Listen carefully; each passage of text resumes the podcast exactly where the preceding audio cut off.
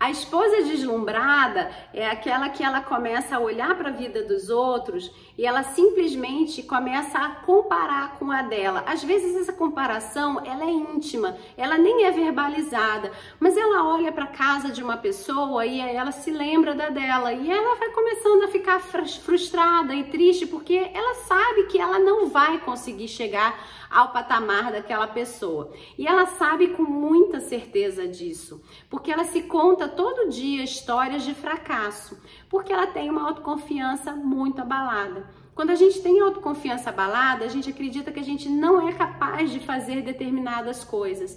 E a, além disso, a autoconfiança abalada faz com que você seja uma formiguinha perto de um elefante em diversas situações da sua vida.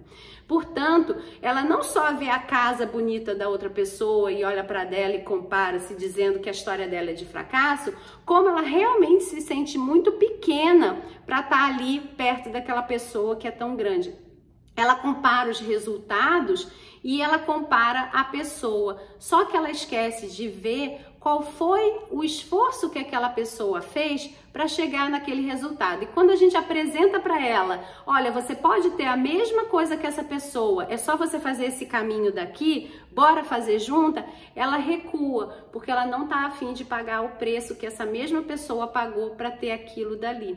E aí ela recua porque a autoconfiança dela não foi verdadeiramente trabalhada. Quando a autoconfiança está verdadeiramente bem trabalhada, ela consegue enxergar que tudo é um processo. Tudo que a gente tem na vida é porque a gente construiu um processo para conquistar aquilo.